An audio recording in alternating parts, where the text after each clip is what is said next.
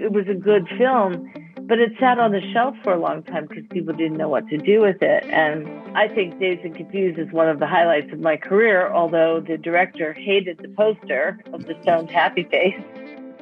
Bill Clinton had come out and said, I didn't inhale.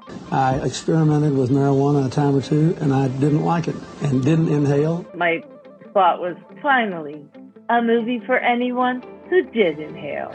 That, that. Filmmakers make films, but films make filmmakers. From blockbuster premieres to grindhouse theaters, late night cable to the local video store, there is no greater classroom for aspiring filmmakers than cinema itself. Join your host, Eric Skwarczynski, as he dives deep into the minds of legendary directors, producers, actors, and more to discover their biggest influences and to explore the impact their films are leaving behind. This is Film School. Grab your popcorn. Class is about to begin. All right, everybody, welcome back to the Film School podcast. Samantha, thank you so much for joining me on today's show.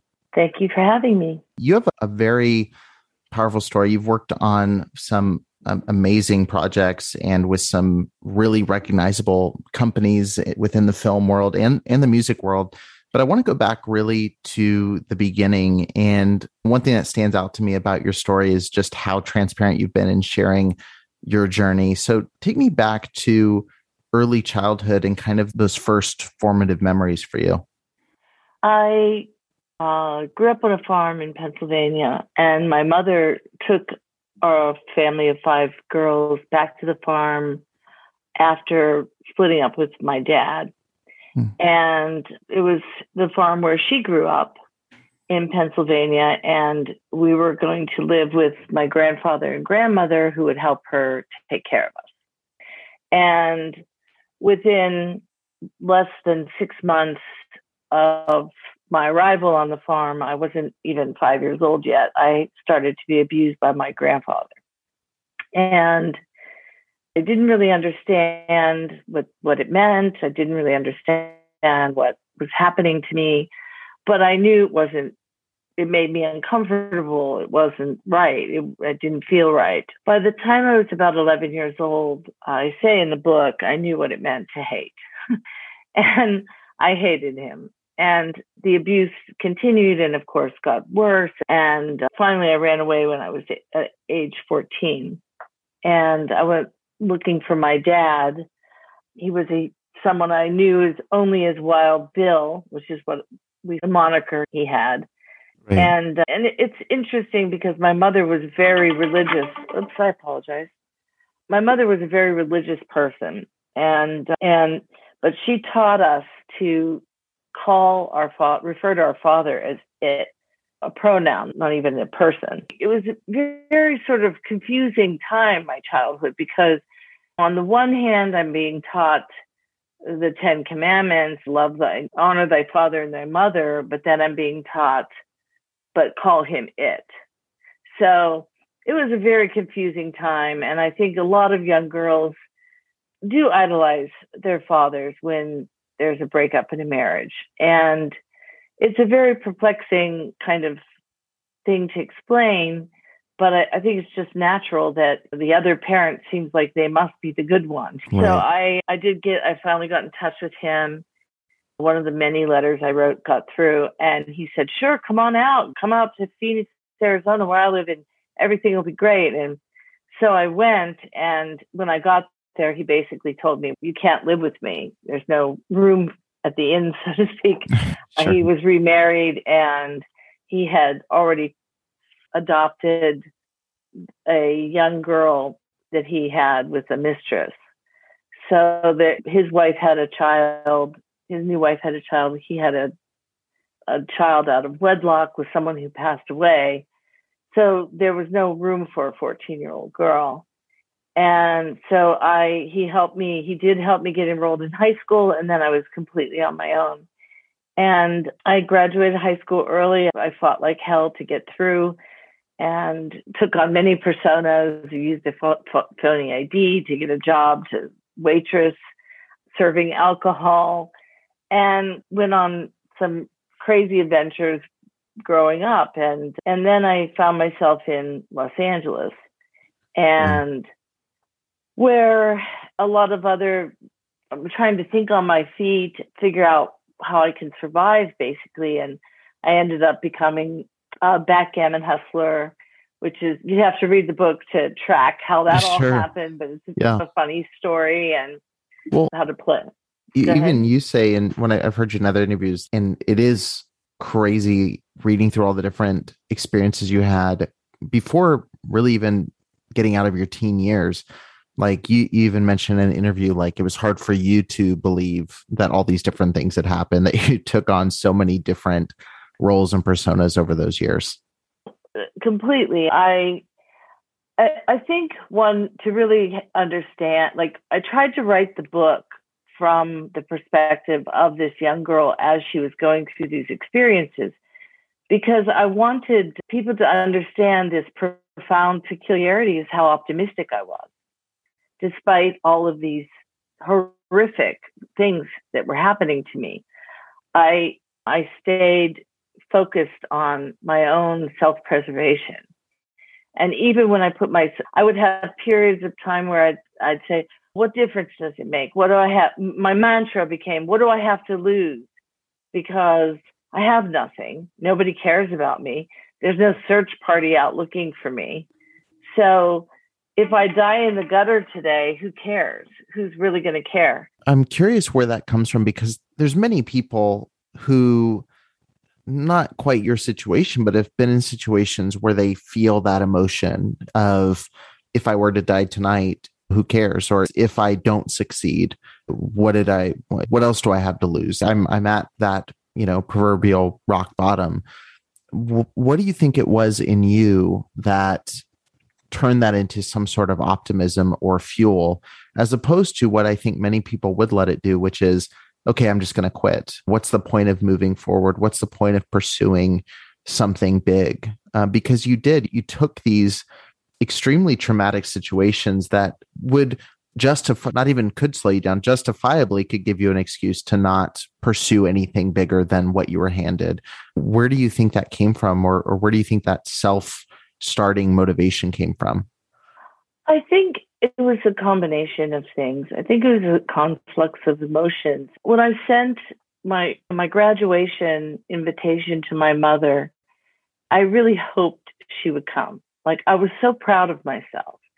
And of course it was disappointing when she didn't come, but then it was like I was glad she wasn't there to see my father make an ass of himself because he I hadn't seen him in 6 months and he showed up at my graduation. So mm-hmm. drunk and cliched and all that. But I think that it was always like I wanted to prove to people that despite that despite what happened to me, I wasn't going to let it defeat me. For for example, the book that we're referring to is called Blind Pony, as mm-hmm. true a story as I can tell. And I called it that because I really built the book around the idea that my grandfather gave me. He assigned horses and ponies to all my sisters and I according to our size. He gave me the blind pony. And she was only blind in one eye, but she was a show pony. And her eye was kicked out by another horse and it was caved in and it was so awful to look at you had to look away it was just really ugly and i feel like he gave me that pony as a, a, a bit of a control move Yeah. like i wasn't worthy and that was how he could keep me trying to make myself worthy of I don't know, of his love. It's very complex in these situations. But I think that pony taught me a lot about grace and fear. She shied away from a lot of things. I had to be her eyes when I rode her because she couldn't see, you know, peripheral vision. And for a horse, that's really important. And so there were many times I was thrown off her. She'd spook and I'd get thrown. I broke my arm, my leg, my hip. Growing up, I was always in a cast of some sort. But but I think that experience really taught me a lot about even if you're damaged, you're still valuable. You're still Mm. worth something. And Yeah. and it's about finding the right people where you belong, if that makes sense. And Yeah. so I kept searching, I think, for where I belonged. And I tried my best to mitigate any more damage, although I kept stepping in it again and again. And some people are like, have told me they're screaming at me in the book, like they're yelling, like, "No, don't do it! Don't go there! It's stupid." Right. I was a kid, and I had absolutely no life skills. I didn't. Yeah. I, I grew up on a farm. I didn't even know what a shower was. We had one bathtub for for bathing eight people, Right. and we didn't have. We had. It was very. It was a very unusual situation. It was beautiful in many ways, though, because it was a beautiful acres and acres as far as the eye could see was our, our land, and the horses and the ponies and the wildflowers and all of the you know things that are seared into my memory that I cherish and I find so beautiful. I think that those feelings just lived inside of me, and I went to some very dark places along the way, though. I detail it in the book. I got very involved in drugs. When before I was out, before I outgrew my training bar, bra, I tried LSD. Unbeknownst to me, someone put it in some wine I was drinking. But what business did I have drinking wine at, Yeah. at 11 years old? I was 12 years old.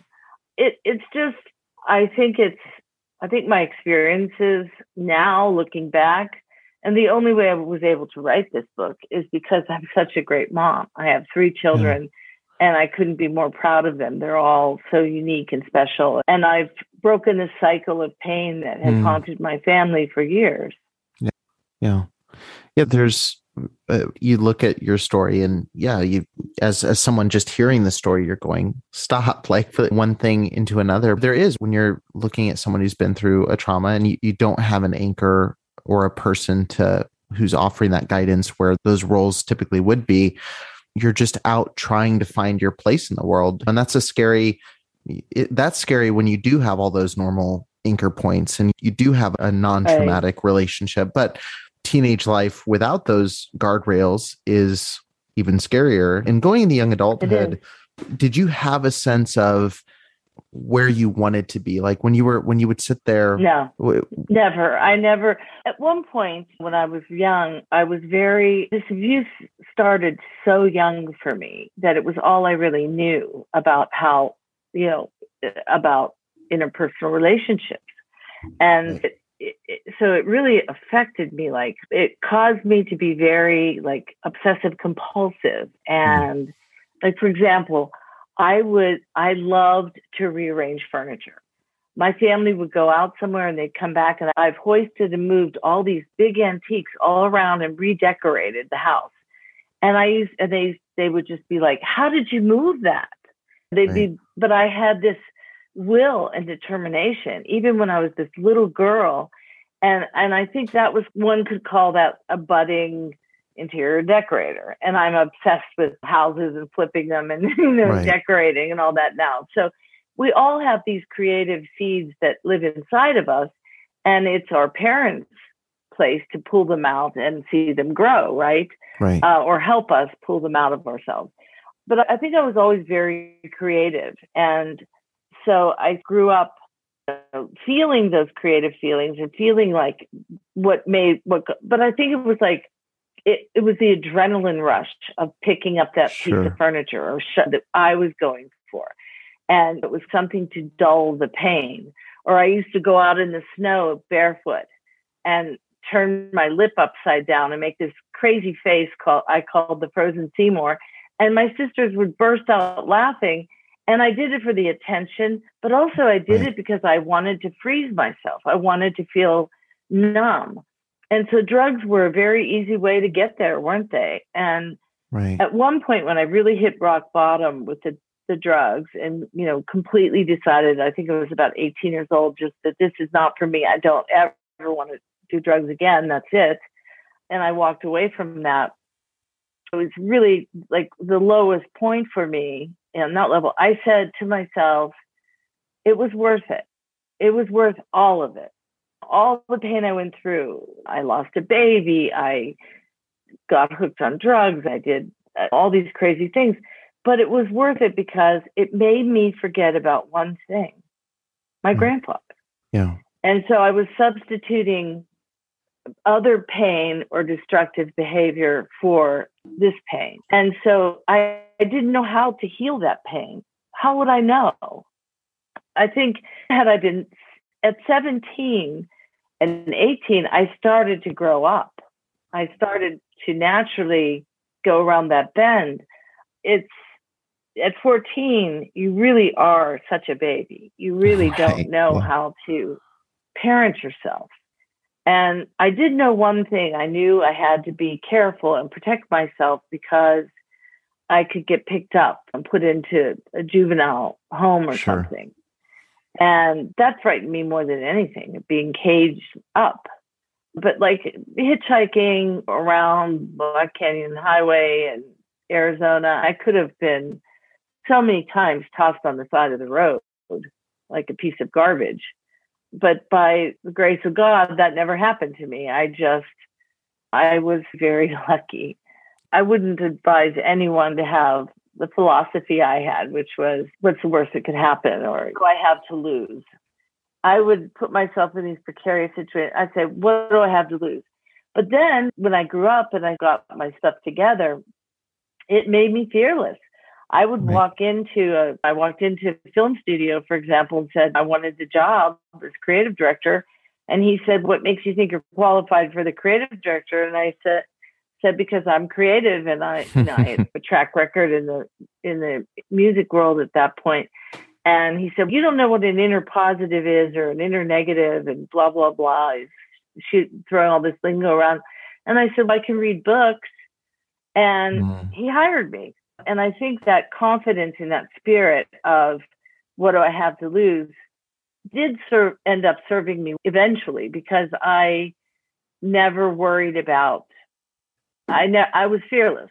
I, I, I said, if I don't get the job, I don't get the job. People have asked me in my book, what was the, my book? It was something I had to do. Mm-hmm. It was like my confessional. Like I had yeah. to, I, I had to write this book because I had to really make you know sense of my life and.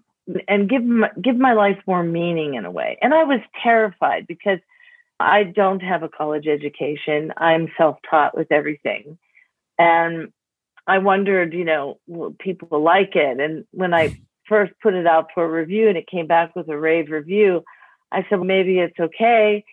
And then I thought, what about my clients? Because I do have a, you know, business I run. I thought, oh, they're going to hate me. They're going to find out that I was a heroin addict and I was right. this and I was that. And I was a little terrified about that. But I think that the empathy and from the people that that care about me has been really unique and wonderful experience. I wouldn't trade that for anything the few people that sort of snub their nose at me, she's exactly who we thought she was or whatever. I don't really care about those people to yeah. be honest, because I've found that being my authentic self is the best thing I can be. That's so huge. I talk about that all the time. Like I mentioned before we record, like I, I do another podcast dealing with topics of abuse within with by clergy which is i always joke when it comes to to getting podcast sponsorships that's not a it's not a dream show for coca-cola to sponsor the church abuse show. But i've i've realized that there are always going to be when you step into topics that are controversial or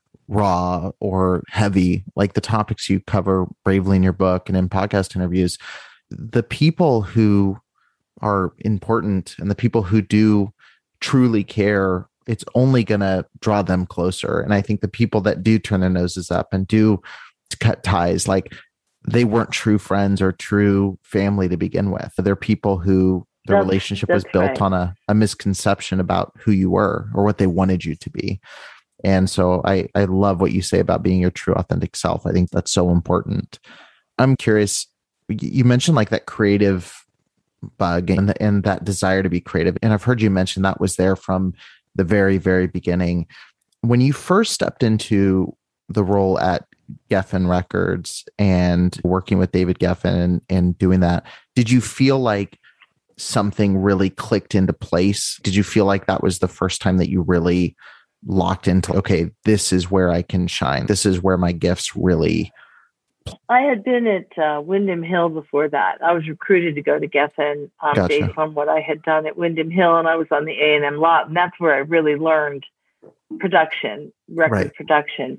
But you're right. When I got the job at Geffen, it wasn't as a beginner or a. I I was hired. I was one of the first women, you know, hired in the middle management position, more exalted than the secretarial kind of thing. Sure. And what, Um, what there year were was this? other women.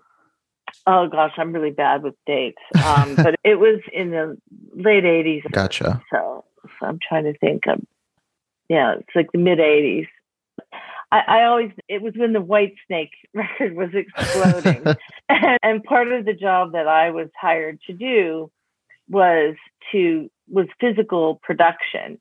So Sure. I was there to, it wasn't very creative. It was to get the records on press. And Right. we were being distributed by Warner Brothers. So it was use whatever way necessary to communicate to Warner Brothers how vital it is that Geffen's records are pressed first. And then overseeing all the packaging, overseeing that there's enough covers on, in stock and, and J card full, you know, J cards, the old cassettes and CDs and, and all that was part of my job. And then it grew into a more creative job as I stayed at Geffen longer. Yeah. I ended up, you know, running the graphic arts department and, and it was, it, David Geffen had a really interesting way of looking at em- employees. He said, for example, we didn't really have titles. You knew who was the president of the company. You knew who, what each Sure. person did. They did publicity or they did promotion or whatever. But he didn't like to saddle anybody with a title because Right. it was like he said, if people don't know what you're doing, then you're not doing it. And I loved that. I thought that was really cool because it really meant that I could do anything I wanted there. Yeah. So that's how I started getting more creative. And I came up with a package design that I patented. And of course, Davis went crazy when he found out I patented it. So then he bought it from me. so just things like that wouldn't happen at your usual sort of play job, I think. It's, it was a crazy time to be working with that company because you had bands like Aerosmith, you mentioned Whitesnake, Guns N' Roses, like you had Guns N' Roses. it's an incredible time to be involved with it. Like at the time you were working there, like you were self taught. Everything probably seemed like you were in over your head because when you're getting started, you're trying to learn all these different terms and ways to work, you know, within that field. Did it feel like, obviously, it's creatively fulfilling, but did you recognize at that time, like just how iconic that period of music was going to be? I would say no. Hmm. I really, by that time, I had a child. And she was what I was thinking how big that was going to be. That was my real heart's focus. And so my heart's mission was doing whatever I had to do to protect her and keep her safe. And I was a single mom and and just make her life as pleasurable and as wonderful as I could make it. Hmm. So all the other stuff, it- it's yeah. I met a lot of celebrities. I went I went on tour with the Aerosmith. Went to Hawaii with them. Steven Tyler mooned me when I was in the jacuzzi. He almost killed me actually because I went hmm. scuba diving with him. And the famous producer Bob Ezrin, who's unfortunately passed away now, but he was an expert scuba diver. So he took a bunch of us out on a boat and I had learned at the Four Seasons how to scuba. And so he took us out on a boat and I wasn't ready for an 80 foot dive, but like Right. I said, I was a fearless little girl and I just, oh, how, how hard could it be going 80 feet? Yeah. And they have a, a symbol that you do stick together and Steven made another symbol. when I tapped on my tank, I'm flailing here because water got in my mask and I couldn't clear it. And luckily, Bob Ezrin, you know, came to my rescue and brought me up. But I was that was a close call for me. Sure. But Steven is a real character. I feel privileged to have known him, even as crazy as it was. Yeah.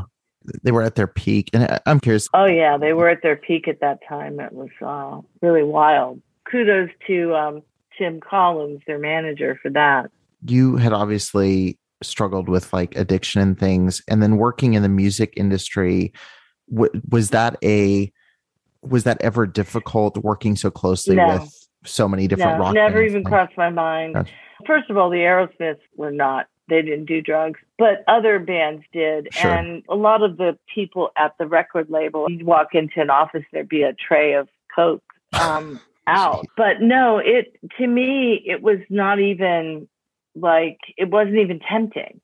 If Hmm. I'm, I have a very strong constitution, or I wouldn't Okay. have survived what I survived. Right. And I think that my daughter, like I said, was my, she was my North Star. She was, eh, she guided me.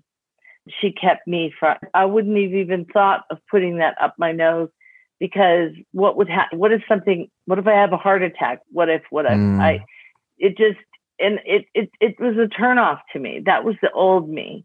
Yeah. And I had found my, I, I had found uh, finally figured out a way to love myself and for who I was. And so all the pretense, all the stuff that I had built around me, almost like a like a, a walnut has a hard shell, but inside it's soft and yummy. And if you're if you're afraid a lot of you, to break that open because you're exposed, but what you find when you do that is you're soft and yummy. And I just, I don't know, I just didn't want to put that shell back on. I Sure. didn't want to have to protect myself from like these evil things. I don't want to sound too preachy, but it just, it, it, I went through so much pain and why would I want to go back there?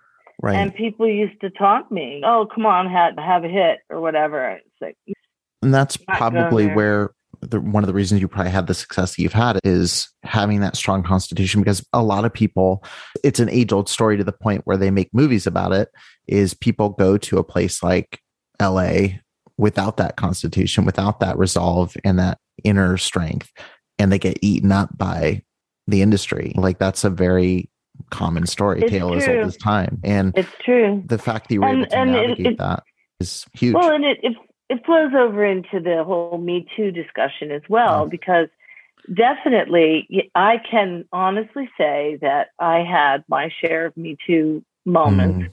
but I was by that time so sassy and self assured that when the boss, you know, pushed me into a hotel room and pushed me down on the bed. I just I laughed it off and said, "Get off of me! Right. Like we got stuff to do tomorrow. Get out of here!" And I it was no big deal to me. Mm. But then three weeks later, I was fired. Wow. And that was heartbreaking because it was from a job I loved. But at the same time, to me, I at that time had become so, for lack of a better word, I think spiritual, Mhm. that I felt everything happens for a reason. And at that point, my daughter was 12 and I had her being driven around by a nanny to her vo- vocal lessons and her acting lessons and her private school, and and I had this whole thing uh, set up this way, and we were really still living paycheck to paycheck. I didn't have like a stash of money somewhere, and it was devastating. Like what what the heck am I going to do? And then you feel like you have a scarlet letter on your forehead because you were fired and you you can't tell people why you were fired back then because it could get around that you're not like who wants to hire somebody. That it was pretty devastating, but I did find the goodness in it, and I was able to see that my daughter needed me. She was at that age. She Yeah. was just entering puberty, and she really needed me. And so it afforded me to start a freelance business that was actually quite successful and eventually got bought by Fox. Mm. And I ran Fox Searchlight's creative advertising after that. yeah, You know, so they completely made me whole. They bought all my equipment, moved it over to Fox, bought my lease out, and that was the next chapter. So sometimes when you you, ha- you can't stop believing in yourself. Right. I allowed myself a few days to sob and sulk and and Yeah. despair. something bad But- happened, you can accept it and and admit that something bad happened without hitting a road, hitting that roadblock. You and got to pick yourself up and go on, man. Like nobody's going Right. to do it for you. You have Yeah. to do it. Well, uh, this is crazy to me because you alluded to this already, but transitioning from the music industry, which obviously you had climbed your way so high, to the film industry, was it a jarring difference going from music to film, or was it something well, where it was the same thing, just a different wrapper? It was very different in a lot of ways. I think that the I, you know, was fortunate enough to to start at a at a uh, film company, Gramercy Pictures, which right. is now Focus, and it was a small it was a small company, and it was they basically it was created by a joint venture between Universal Pictures and Polygram, and that was like almost unheard of. But they created this boutique modeled after say Miramax is the closest model maybe, or Orion or some of these older right. labels. People I don't even know but to be a you know boutique indie film company mm-hmm. and it was also a dumping ground for films that were too small say universal made a picture called dazed and confused yeah a little movie that they, some people probably heard of that they didn't know what to do with yeah because it didn't fit their mold their they're their, not a film at least on paper yes and yeah. it could have been the next this or whatever, but it, it was a good film. But it sat on the shelf for a long time because people didn't know what to do with it. And I I think that then as we got more successful at Gramercy, we attracted better better and better filmmakers. And I, I think Dazed and Confused is one of the highlights of my career, although the director hated the poster of the stoned happy face. Yeah, I gotta, um, I gotta ask you about that because you've talked quite a bit about the director hating the ad campaign and the ad campaign it's one of the reasons that people know that movie exists obviously like that's something but it's all the stories surrounding that the MPA battled furiously. They got a couple of the ads yanked for the for the movie. Well, you know, it, yeah, they missed a lot of the provocative lines that we had. See it with the bud. Yeah, they didn't get a movie it. for um, everyone who did inhale. Yeah. yeah. That's when they got caught on because Bill Clinton had come out and said, "I didn't inhale. I yeah. smoked marijuana, but I didn't inhale." And I, my thought was, finally, a movie for anyone who did inhale. that, that and that's when they caught on. Because the the first poster of the stoned happy face the copy line was the film everyone will be toking about. Right. And there had just been a miramax film came out that was called the crying game. And their copy line was the film everyone will be talking about and don't give away the secret or whatever Sure. And this was the film everyone would be talking about, and they just missed it. They no. just didn't and so it was really, we, I spoke a little bit about how it was a small unit, but there were really like five base, five main characters that worked at Gramercy. There was the publicist, the marketing media guy, the crazy distribution guy, the me, and then the president of the company. And so right. the five of us were really it's we would go and see films like usual suspects and we'd say do you want to pick this up can you right. market this and so we talked together and really if we didn't think we could do it maybe we would pass or we would say collectively like we made a lot of decisions that way and so a lot of the content that we released really reflected our own personalities in a way right. or or whatever four weddings and a funeral is a funny story because that was made at Polygram for Gramercy to release. And and when we first got the prints in, it was like they were like, you can't understand the top, the, the language. There, British films weren't popular yet, and so it was like, what the heck are they saying? Like, you know, we need subtitles. Like in Tennessee, nobody could understand it or whatever. Sure. And but after that, it was the British invasion, and there were so many successful British films but that really i can't looking back on it i can't believe that was even a, a problem but we you know yeah. Uh, collectively said we're not subtitling it that will ruin this film and i'm so glad we didn't but like another funny story is they said what do you we'd all sit around and we'd project what we thought it, the film had potential was what it would gross so that we could then adjust our p&a or our, our, our prints and advertising mm-hmm. and and so we put a number in a hat and so I put 50 million. and everybody else was like 2.5 a million nobody believed it was really going to be a breakout hit and because they they for various reasons but i said 50 million and they go oh we know whose projection this is the little junior whatever creative Yeah. director like she doesn't get it our business or whatever because this was very early on in my career there but I said, no, you guys are wrong. This film has potential. I can make you a hit trailer. This is going to be blah, blah, blah. So the problem was nobody wanted to put Andie MacDowell on the poster because nobody felt that she could sell a movie because of, I think, something that was dubbed, some movie, I forget, King Kong or something. And, and then Hugh Grant wasn't a star yet. So nobody knew who he was Right. and then right before, so I had a great poster lined up with it was iconographic, and right before he blew up, the publicity head of publicity blew him up as a star, got him so much publicity, and so she, so it was like from one day to the next, it was like Sam, go get on a plane, go to England, do a photo shoot with Andie and Hugh, Hmm. and so I'm scrambling to get somebody to come watch Vignette, my daughter, and I'm on a plane. It was like surreal. And I'm pulling a box and I'm in love with Hugh Grant, by the way. I have, I was like fangirling Sure. about Hugh Grant, like you can't believe. So I went in my daughter's room to pull down a suitcase and the whole thing came down on top of me and all these Barbie dolls came out. And I ended up going to England with two black eyes. Not exactly the best look for to fangirl over a Hugh Grant Right. but uh, I didn't nail my guy there. But but I had a great photo shoot, and the poster itself, I think, was also very iconographic for the Yeah. time. Yeah. I'm kind of curious from the side of the creative, which you're still working in that field now, when you're sitting down looking at a, movie, because like you said, it could, every studio has that, whether it's Fox Searchlight or where they're taking these movies they don't know what to do with, the, these smaller independent movies with usually pretty unknown actors like Dazed and Confused. You have Matthew McConaughey in one of his early roles. He wasn't a massive star yet. When you're sitting down and you have to sell that movie, you're trying to create a iconic poster or cut a like you said a hit trailer for it.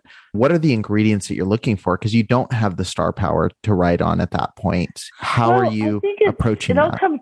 I think a lot of it comes back to the writing itself and the performances. I think that, for example, I knew all right, all right. That was just that was you could just feel it. Like that's going to be something that's going to resonate. And there was, I was very upset because the boss who taught me so much, Russell Schwartz, he he would give away the he if it were up to him, like he was like put every joke in the book in because we just want butts and seats. And I always Right. wanted to try to hold something back. We he convinced me to put George Washington was into pot. He was into marijuana or whatever yeah. in the trailer from uh, the the stoner guy, and I thought you can't give up that joke. It's so good in the movie. But I have to tell you, when I would go to test screenings, people who had been exposed to the marketing, or no, after the movie came out, they had been exposed to the marketing. They were almost waiting for that. Yeah. And when it happened, they were just like it exploded. People were so excited. So I learned a lesson.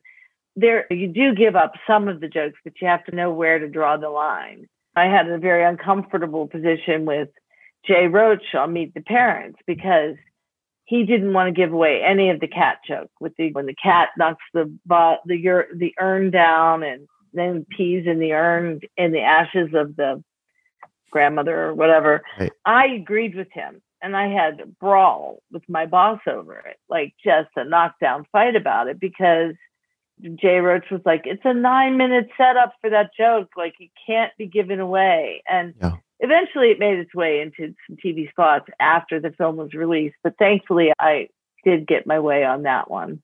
We, we cut 80 trailers for that movie and we ended up with going with trailer 14 with the button from number 40 or something. no, you it's, a, it's a skill. It takes time to, you have to be instinctual, you know? Yeah. Yeah. No, definitely. I, I'm kind of curious because I've heard you talk about like thriving. You thrive with change and thrive with trying to figure new things out. And obviously, you've done that with when it comes to the music industry, when it comes to the film industry and marketing.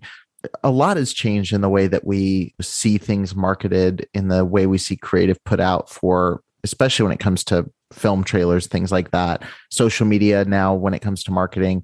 What are some of the biggest changes, maybe good and bad, that you've seen happen in the last couple of years versus, say, 1993, trying to market Dazed and Confused? Oh, so many things. I mean, grassroots grassroots marketing was always a big component of what we aspired to do. But grassroots back then was really different. Now, grassroots, a lot of it is seeding it in social media. There was no social media. For example, when we marketed Candyman 2, I this is a bit shameful to admit, but we put up a poster of uh, an African American man, you know, who was the Candyman, slitting the the star of the the female star, a white woman, slitting her throat on a billboard in in front of the courthouse where the OJ trial was taking place. Oh my God! So it made the news, right? But that was grassroots marketing back then. You have to um, have that. You you have to find a way, especially a with. Bit, the- uh, and I mean, it's not something I'm exactly proud of, but I was a part of. But it worked, and for example, another African American film I worked on, J- Jason's Lyric, they, the producers of it were like, they were very skeptical of me. What's this little white girl going to market our movie? She doesn't know what to do with it. And I wanted it to be a Romeo, uh, an African American Romeo and Juliet, a love story. And I didn't want to show a gun on the poster. I didn't want to show that side. So I show, I shot, did a photo shoot with the two, and Jada Pinkett was beautiful. She was naked, yeah. like, but you didn't see anything. You just saw a beautiful leg and her arms wrapped around her man. And it was just a gorgeous poster. The, I forget who the art director was, but it was just so beautifully executed and tasteful and something really different for an African American film at that time. And the MPAA wouldn't approve it. And I said, why? And they said, her naked thigh, her naked leg is showing. And I said, hello, showgirls, a white woman with legs. It was, it was stunning. And so it actually made CNN news. The director went on, we got him on CNN to talk about that and how different, because you know what I'm saying? Because they're yeah. the racial inequality. And so because of that, I think it really helped the film. So yeah. again, that's grassroots marketing in a way. I now that I'm so into the book world, and I am writing a new book right now, okay. not a not a memoir, but a novel, and some of it's based a little bit on some of my experiences. How could it not be? Right. but but as I'm getting more into this, and I'm starting to help create book trailers and things, so creating them out of like nothing. I'm finding that really challenging and rewarding because that's where it all starts with the words and how do you execute that and then how do you go up against people like you know for example when i worked at universal pictures i was part of a large group of people and, and i remember telling my boss that i believed in day and date releases mm-hmm. and i was practically laughed out of the room yeah. And this was in 2001 or two. And I said, the reason being because a lot of couples have babies. They want to see a first run release, but they can't go out. Right. Or between the sitter, the tickets, the popcorn, whatever. Or there are people who are confined to home and they can't go out. Yeah. And and so the technology needs to catch up. There is no reason to make so many prints. It should all be digital advertising. It all is about theaters yeah. not wanting to retrofit their theaters. Yeah. They want the old school film. So you saw that big change to digital technology. Now it just seems archaic that a bunch of film is from. Can you imagine how many trailers were made over the years and all that film that ended up in a landfill? Right. It's disgusting. It's unconscionable. Yeah. And that was when I spoke earlier. I said David Geffen backed me on a patent that I came up with. It was really to do away with the old six by twelve long box packaging for CDs yeah. Because it was obsolescence. You just threw it away. Why have it? And you know why it existed that way? Because at the record stores, they, if you think about it, the racks were built when they were selling albums and they Yeah. are 12 by 12. So now two six by 12 fit nicely in their existing racks. Gotcha. That's the only reason that was created. You talk about change. Change is essential for so many reasons. Think of all the money that's been saved by not creating those long boxes. Think of all that trash that's not in landfills. Yeah. And think of all the cost for shipping because it costs a lot less to ship that uh, a six by six than a 12 by. I could go on and on about that. Like, for example, the book industry is what really needs to be disrupted now because that's what's next on the list. Yeah. because, uh, like, it's funny because when you try to find an agent or a publisher, they're all about what's your social media following? Did Hemingway have a social media following? Sure. it's just people get lazy Yeah. until they come up with something new and exciting and Right. that works better media Yeah. It's looking for the easy. Do you already have something? And in, which case, too, a lot of creators who already have the large following, I think they're going the route of self publishing or they're going the route of making their own thing because they're realizing that they're doing the work for a lot of studios or publishers. They're building their own audience to get the permission Mm. to go under someone's label, which for a lot of cases ends up being more of a vanity thing than it is well a, a huge help. do you know that if you're self self-published or indie published you cannot get on the new york times bestseller list Really? That Yeah. is that's interesting. yeah so there's all these antiquated All the gatekeeping. rules. there's a lot of gatekeeping Well- there are certain podcasts that won't take you unless if you're published by one of the big you know, places Which it's these exist for a reason because there are a lot of books that come out that aren't maybe worthy or whatever. They, they Yeah. don't have the time to go through it, but I think it needs to be taught. you look at the movie industry and the fact that there was even a debate about can Netflix movies be or streaming movies be worthy of an Academy Award and it's it's unreal that you Mhm. know they were pushing for it had to have a theatrical release in order to be able to be eligible there's so many amazing filmmakers creating fantastic movies that will never make it into theaters because of the gatekeeping and the costs and and the opportunity that's Yeah. not there i know we're i know we're near the end of our time but i wanted to ask you you mentioned the me too movement and you talk a lot in interviews about emphasizing really the female gaze and giving a female perspective within your book and i'm curious now with the the changes we're seeing with the representation being better we talked about race or with gender what would you like to see when it comes to female creators the type of work that's getting put out? What type of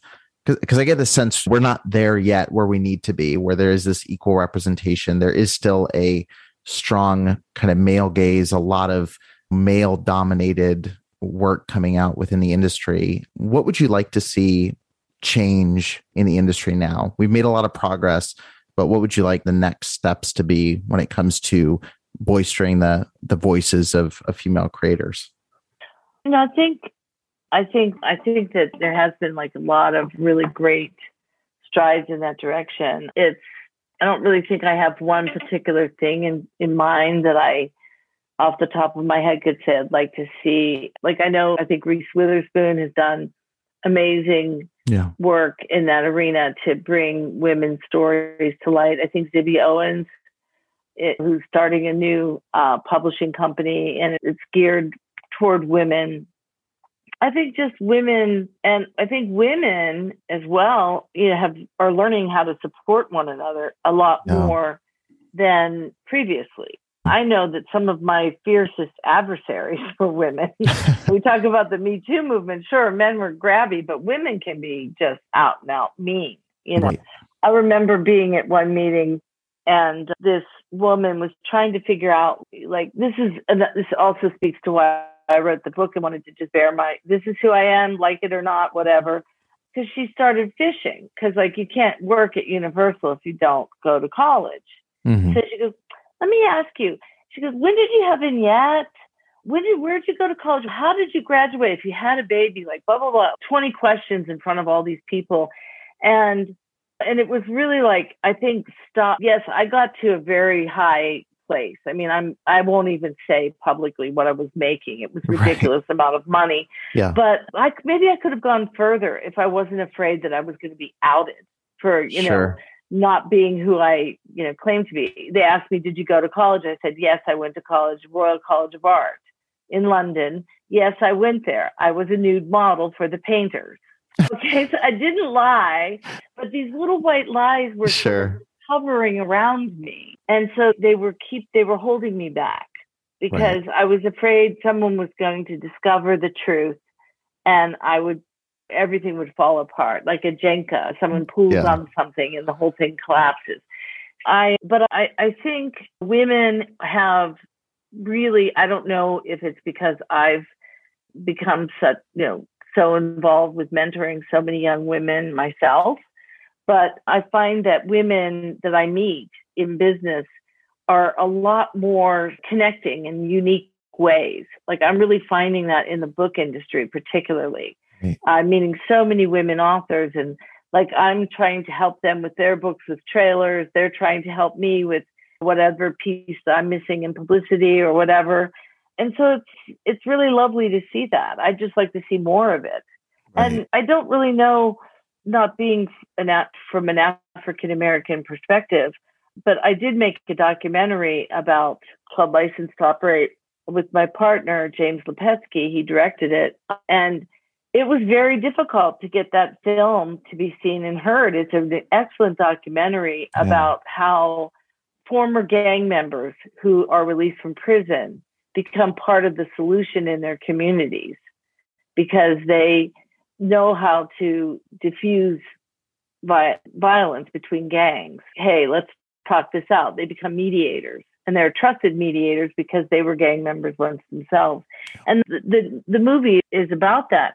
It never saw distribution. It, it, it wow. was mired in all kinds of controversy and I can't, I don't really want to go into that, but I think that yes, the African American experience is so much more represented now in so many delightful films. It's interesting that Will Smith, Serena Williams vehicle came out um, this past weekend on HBO Max. I don't know how it did on HBO Max, but people didn't go to the theater. Oh. Now, does are people not going to the theater because of COVID?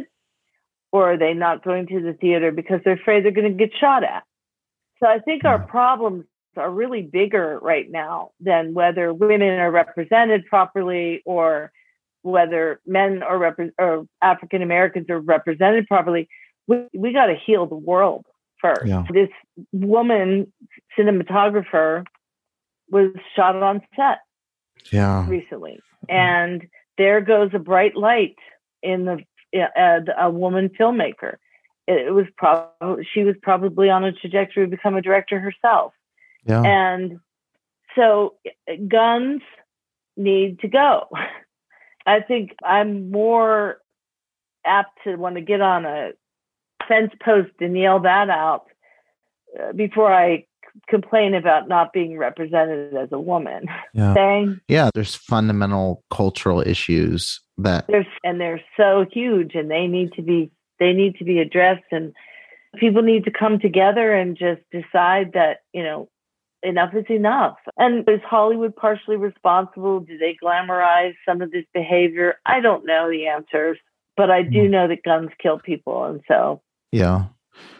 Yeah, it's difficult and definitely raises that whole story, which I'm sure we could chat about at length. It's there's so many, there's just so many pieces to that where you know, and I think the takes on it, there's when we're sacrificing safety for the sake of a cool shot or sacri- like there's no art worth that, you know, and it's to me that's where I keep going back to. And I, I just interviewed Alex Vincent, who's been working on the new Chucky series, and he posted he posted behind the scenes clip from the series and they were using guns with no blanks, no anything. It was all digitally added. And we, yeah. we live in a time where you can do a convincing scene with a gun you can. without being anywhere near real ammunition or real blanks and it doesn't look there can be janky gun effects, but it, it doesn't have to look that way. It doesn't can, have to be, and that's mm-hmm. that's what we we were talking about. That's a thread of what was going going on through this whole interview is about change.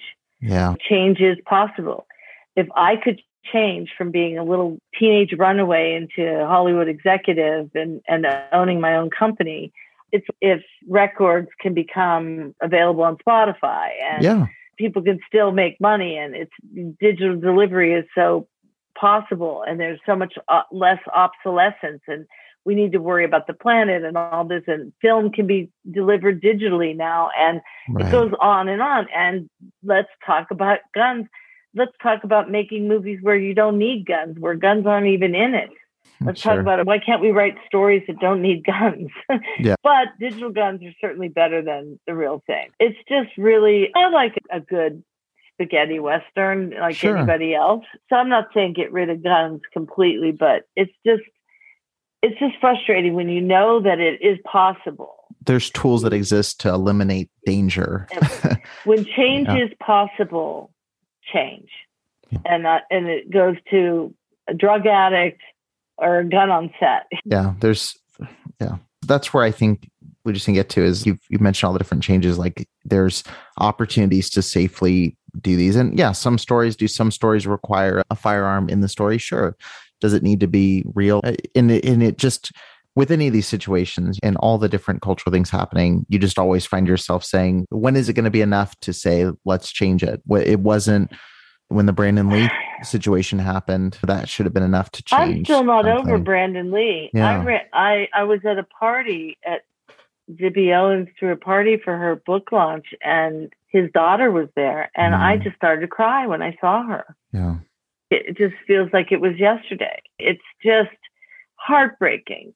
It's mm. heartbreaking, is what it is. It's just, but you know, I think I think that it's the the world just needs to embrace each other. Every story is valuable. Every, I think I'm, well, I just think that the African American story needs to be told in a more, I think, this critical race theory thing and all this kind of stuff that people are so afraid of. What are they afraid of? Yeah.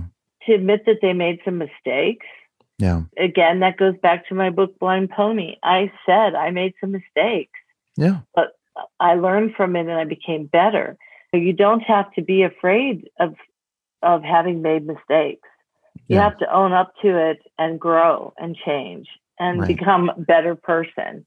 Anybody alive today, they weren't alive when they brought the slaves over. They didn't have anything to do with that. It was a mistake. It was something that was colonialism or whatever the heck.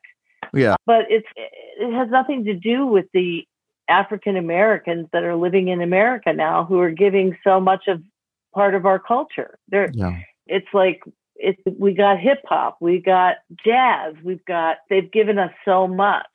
Yeah. Why do they have to keep giving and we just keep taking and taking? It doesn't make any sense. And women's rights too. Women keep giving and they keep taking and taking. Yeah.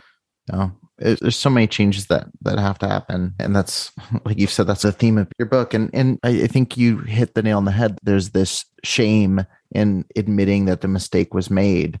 When I think I don't think anyone needs to be blamed for mistakes that were made. I think it's how you respond to realizing you made the mistake. Can yes, you change it? Because it once once you do it a second and third and fourth time, it's not a mistake; it's a decision. And I, I think, you know, I I just re- I just released my audiobook for Blind Pony. It just yeah. came out and it's I'm just thrilled with the response because I it took me a long time to be able to read that book and not because mm. I was busy or whatever. It was just too emotional.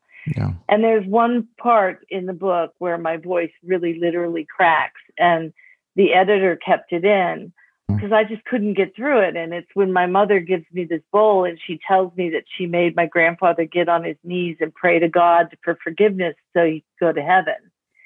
And and I just said it just took my breath away. Did he mm. know? Does she know what I what my life has been like from that moment? You know, from age fourteen till now. And she's handing me this bowl, and I think I was like 20, 27 yeah. at the time, twenty eight.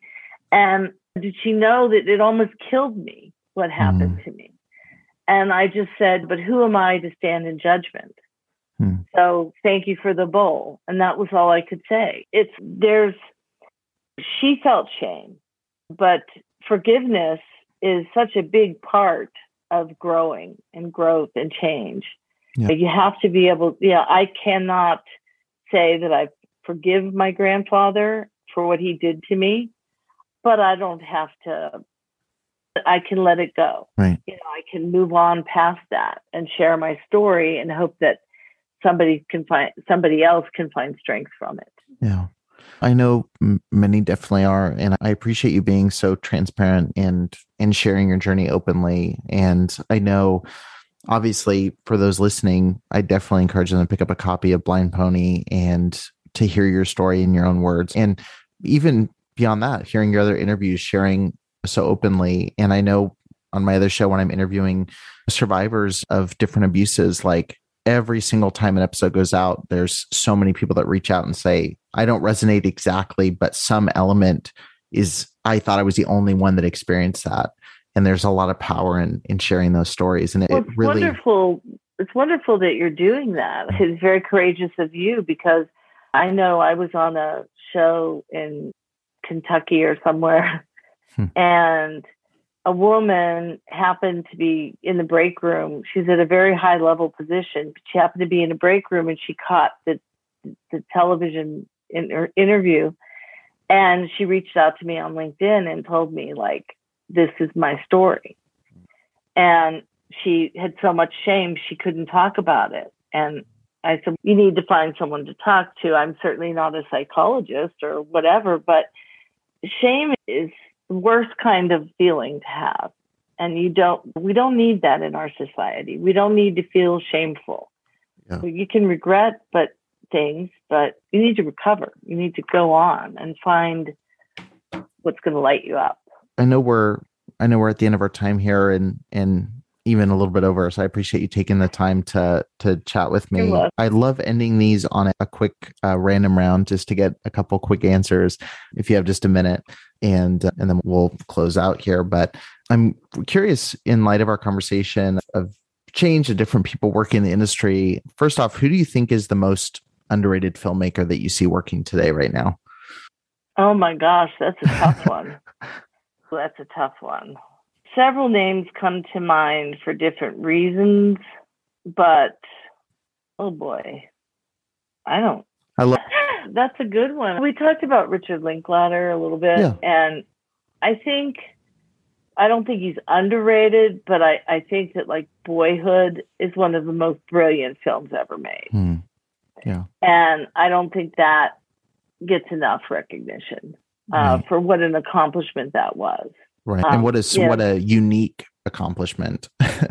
and when you put that in, in the mix of all the other things he's done, and like I said, he doesn't particularly like me, but yeah. but I, I think Boyhood is just a br- just such a brilliant film on so many levels. I'm sure there's a lot cooler answers that people have given you, but off the top of my head, I don't think that was really it was nominated, but it didn't yeah, win. It was, it was nominated. Yeah. It was underseen, underappreciated, undervalued. What it took to have that vision. Yeah. It's extraordinary. And I, I think he's he's definitely an, an an American treasure. What what's a movie that fans of yours would be surprised that you enjoy? Another another dumb one. I find something. I'm very Pollyannish. I find something to like in almost everything I watch. Sure. I can't it, it's hard for me to critique talent. Like for me to say like that's a surprise. Like I'm such a sponge. I like I like everything from a Buddha Soup to a good heist movie. I yeah. like everything. So I don't think anybody would surprise. I probably lived half of these movies right, right, on my journey. Well, with that in mind, what do you think is the best decade of film history? Do you have a, a decade of filmmaking that you find yourself revisiting most frequently? I'd say I like a lot of the uh, French New Wave. Hmm. I, I constantly go back to that period in time, and I think that I think it's just so charming and like creative in a way that some of the stories has different layers, maybe a little bit more contextual storytelling that I feel is missing in a lot of American film. And my last question is what do you think is the best piece of advice that you would give to an aspiring filmmaker who's listening to this? So, someone stepping into the film industry in 2021, almost 2022, what would be your biggest piece of advice to them stepping into that world? I know that a piece of advice that was given to me from Steven Soderbergh. So I can share that because that's a little more meaningful than what maybe advice I can give. But when I was talking to Steven about some ideas I had, he said, the secret is just commence. Just do it. Mm. Just start. And once you start, you'll find you'll find your way. But if you don't start, guess what? It won't happen. So it, as hard as it can be or as daunting a task as it can be, I mean, like I know for my book, I just his words resonated in my head over and over because I I was terrified to write my book in some ways, and and once I started, it just was like automatic writing, and I it just came out. So, yeah. so a lot of books go through rounds of editing and you know revisions with prose and all that. My book doesn't have that. It's not even line edited. That's why there's a few typos in it, which I apologize for. There's a new edition coming out with no typos. There's only a few, but yeah, just commence and, and do what's in your heart. Tell the story you want to tell. Yeah. No, I've been watching a lot of Steven Soderbergh lately, and he's someone I could easily put in the underrated category, but he's someone who constantly from film to film, I feel like redefines who he is and redefines oh, love, the type of movie. I love Steven. Yeah. I yeah, I was very I've worked on almost all his movies and wow. I, I just going back to King of the Hill and I think King of the Hill was so underrated. I love mm. that movie. He's a brilliant he's a brilliant auteur. And I don't think of him as underrated because he did win the Academy Award for Traffic and right. And he was nominated for Erin Brockovich. And that was during, you know, a time I was very close with him. Mm. We're we both got married on the same day. Like our lives have aligned at different times in, uh, in over the years, and I consider him a really good friend. So I, yeah, I I didn't pick him as the underrated because it's a little biased, but sure. But yeah, no, he's somewhat underrated. Everything he, t- I love everything he does. He's just uh, versatile. Yeah, he's. It's wild that you watch a movie, let them all talk, and you're like, this is from the person that did Ocean's Eleven, or you watch Logan Lucky, so out of left field, and he's just in Magic Mike. Have you ever? Brockovich, have you, you ever seen? Have you ever seen Schizopolis? I haven't yet. No. Oh my goodness that was like Steven having a nervous breakdown. Hmm. So I would say good advice to a young filmmaker would be watch Schizopolis and know that his next movie was the Jennifer Lopez George Clooney movie. What's it called? Uh, oh, oh man. I need some game uh, show music for some of these stumpers. Um, yeah, but it was the film right after. Come to me in a second, but he he had this total flop that people thought he was crazy, schizopolis. It was just, and he was really on the edge. I went to the screening. He invited me to screening at the Universal lot, and I got there two minutes late, and the door was locked. Yeah, and I couldn't get in to see it. You know. and so he was like literally, I think he was just at a point where there's something people refer to as the sophomore jinx. And yeah. that was that was King of the Hill. And then he made the underneath yeah. And and that wasn't really that didn't really go anywhere either. But then he Casey Silver from Universal got him the script for Out of Sight and said, This is the film for you to really reignite your career. Right. So another good piece of advice is take advice when it's right. given. Because he was those films were good, but they weren't anything that was going to put him back on the map, so to speak. Right. And Out of Sight did, and then his career was off to the races, and he, I don't think he's ever looked back. Right. Schizopolis is a trip. So I don't even know if you can find it, but I'll, like I'll definitely have to again. track it down. That's my homework for for today is to find it and uh, check it out. But but thank you so much for spending so much time with me today and talking through this. And again, for anybody who's listening, I definitely encourage you to pick up a copy of Blind Pony and really get to read more of Samantha's story. It's really powerful. And Samantha, thank you again for uh, one, all your contributions to film first and foremost but also for taking the time to share so openly about about your career and your own personal life there's a lot of power in both. Thank you so much. Thank you for having me. I appreciate it. Thanks for listening to the Film School podcast. If you appreciated the content on the show, don't forget to leave a five star review and hit subscribe so you won't miss a single episode.